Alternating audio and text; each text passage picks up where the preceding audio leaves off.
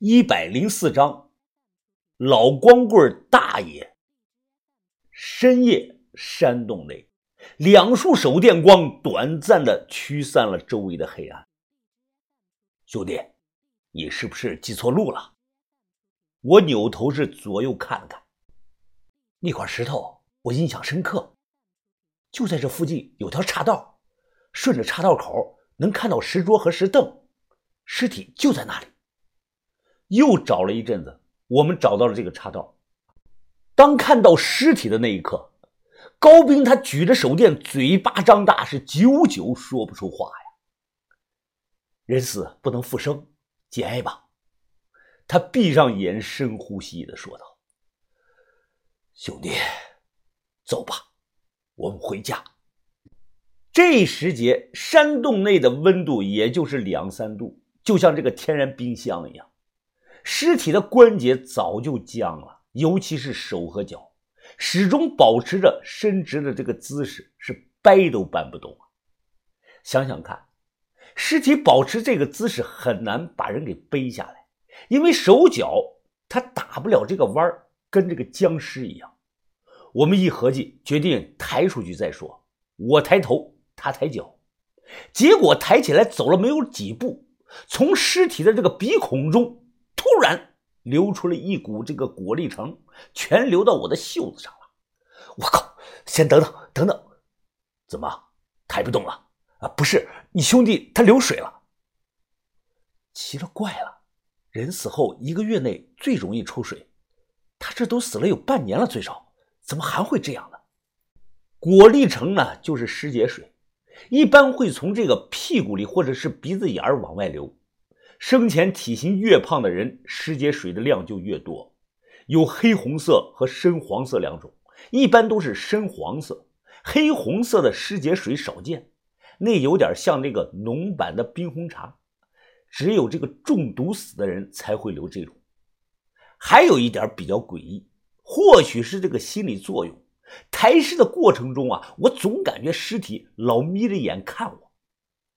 累了你就说话。咱们可以停下休息。哦，不用不用，赶紧走吧。我建议下山后最好尽快把它火化了。城北有家私营的火葬场，多给点钱就行。高斌他疑惑的问道：“不用这么急吧？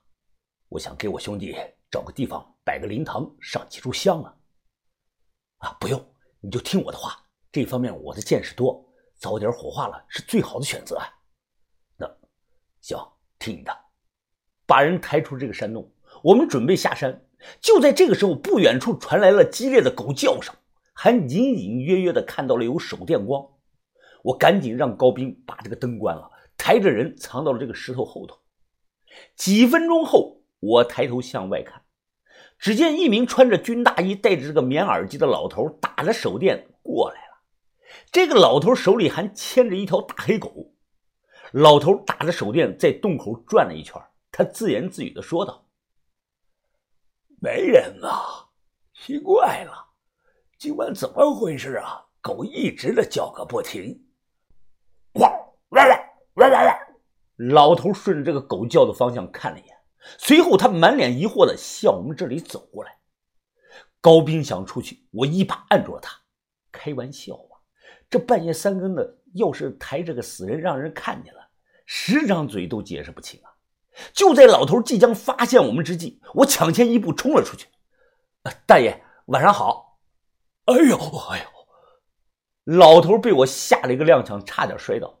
他举着这个手电是惊魂不定。哎呀，小伙子，你吓死我了！你都这三更半夜的，你在这里做什么呢？啊，大爷别怕，我是下午来山上玩的游客，不小心在山洞里迷路了。刚刚这才走出来呀！我身子挡着石头，不让对方过去看。听了我的解释，这个老头疑惑的看着我。呃，最近一个礼拜我没见山上有游客。哎，要不你等等，我给王主任打个电话问一问。哦，别问了，大爷，我过去一把抓住人的胳膊。我我没从这个售票口那里上来。老头他瞪着眼看着我，你你逃票了是吧？门票也就两块钱，两块钱你都不给我呀？什么两块钱啊？我又不是故意逃票的，大爷，你看看我穿的，我这外套阿尼玛的，我这裤子贵人鸟的，我这鞋也是贵人鸟的，我就差你那两块钱啊！我是没看到这里有售票处啊。呃，行了行了，别吵了，看你也不像差那两块钱的人。你是现在下山，还是等到天亮啊？我马上说道：“天黑了，山路不好走。”我还是等到天亮再下山吧，大爷，你要是方便的话，我能不能去你那儿坐一坐？啊，行吧，呃，就我一个人住，你跟着我去屋里烤烤火也好。好，好，好，呃，你等我一分钟啊，我去拿下包。我快步的跑到这个石头后头，佯装拿包，给高斌使了一个眼色。高斌冲我点头致意。四十分钟后，大爷，你这个小屋挺暖和的。大黑狗趴在这个床边，老头往炉子里加了点煤。他笑着说：“哈 哈呃，还行吧。前两年呢才通了电，我这孤家寡人呢住在这里挺好的啊。”刚才外面黑没有看清，我发现这个老头有着很重的黑眼圈，重到什么程度呢？就像这个眼睛上被人打了一拳一样。一般只有常年睡眠不好或者是肾虚严重的人才会有这么重的这个黑眼圈似乎看出了我的想法。老头他看了看我，呃，我这个人呢就这样，从小就有黑眼圈啊。我烤着火说：“大爷，我说句实话吧，咱们这个景区有重大的安全隐患，你清楚吗？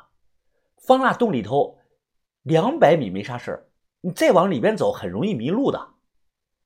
呃，小伙子，你说的我也知道，但那不是咱们能管的事儿啊，那都是当官的操的心的事儿。本来这个山洞两百米厚，原来用砖封着的，三年前因为塌方清理基石，就把原来封着这个地方打开了，到现在都没有人管了。我心想，怪不得那么多碎石头呢，原来之前塌过。老头他打了个哈欠，说道：“啊，我在这里啊，看门一个月五百块的工资，呃，今年门票总共也就卖了几百块钱。”我点点头，这里不适合开发景点，我估计啊，就是那些当官的太想干点事儿了。我好奇的问他。我听有人说方腊的宝藏藏在洞里头，大爷，你知不知道这件事儿啊？老头他立即笑了，哎呀，那就不清楚了。不过呀，以前洞里确实是出过东西的，搞文物工作的同志们也考察过，我还留着一把刀呢。什么刀啊？老头弯腰从这个床底下抽出一把刀，让我看，用这个蛇皮布袋一层一层的包着，手头很重。解开一看，我发现这是一把北宋时期的环首直刀，刀头较宽，刀尖上斜，刀身弯曲有刀心，柄手抓握的这个部位为皮质。虽然这个刀身是锈迹斑斑，但仍旧散发着一股杀意呀。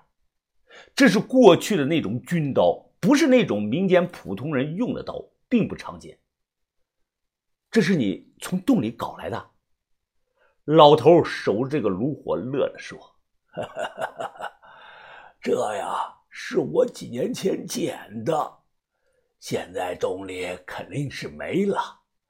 我那个时候啊，捡过十几把刀呢，统一三百块钱一把。”都卖给了收古董的了，就剩这最后一把。我还捡过两个铜头盔，也卖了七百多块钱呢。我心想，太便宜了。虽然我看不上这种路分的东西，但这种宋代军刀怎么着也能过万吧？那种头盔完整的更是少见，一般只有在地方的博物馆才能看到实物。大爷。你是不是还留着什么东西啊？呃，没了没了，我就剩这一把刀了。他连连的摆手，他的表情出卖了他，他肯定还藏有东西。我不着急问，那样啊，意图太明显。随后我问了关于方腊洞的几个问题，他都一一做了解答。首先，他说别的地方的方腊洞都是假的，全国只有威平这里的是真的。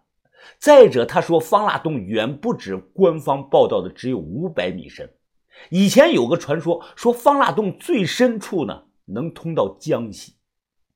一个山东能从浙江通到江西，这个说法我认为夸张的成分巨大。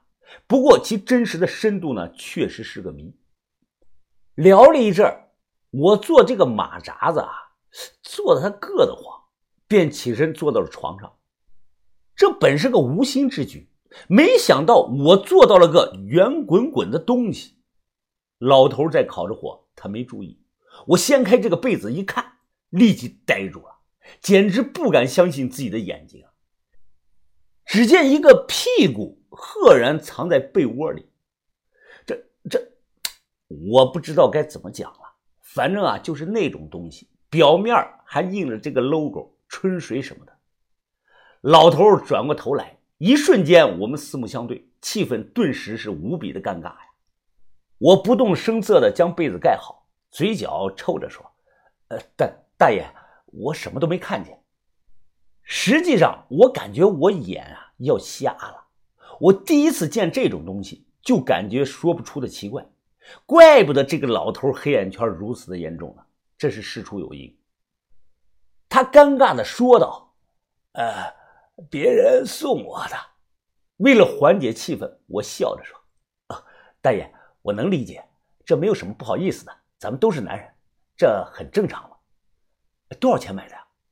他说：“一千五百块。”就这一千五，他老脸一红，表情很是不好意思的说：“呃，我一个守在山里的老光棍也没什么本事，呃，全靠他陪着我了。”其实是我大惊小怪了，在两千年那阵子，这类东西很贵，基本上啊都要上千块。听人说，有的人开这类的店儿，两三年就能在北上广买套房子。来消费的人也不会讲价，基本上是要多少是给多少，买了就走，生怕多待一秒被人给看到。想了想啊，我开玩笑的说：“啊，大爷，嗯，你就干用啊。”还有没有什么配套的设备，让小子我开开眼吧？我以为他有看什么电影或者书之类的，万万没有想到，他拉开这个抽屉给我看，我看到里头全是扑克牌，就是那种很老土的，女人穿着泳衣摆着一些动作的那个扑克牌。